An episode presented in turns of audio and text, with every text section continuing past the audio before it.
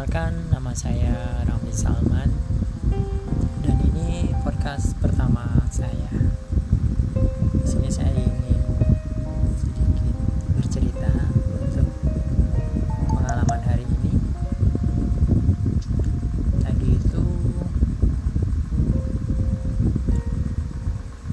pas di tempat kerja sekitar jam 10-an lewat lah siang.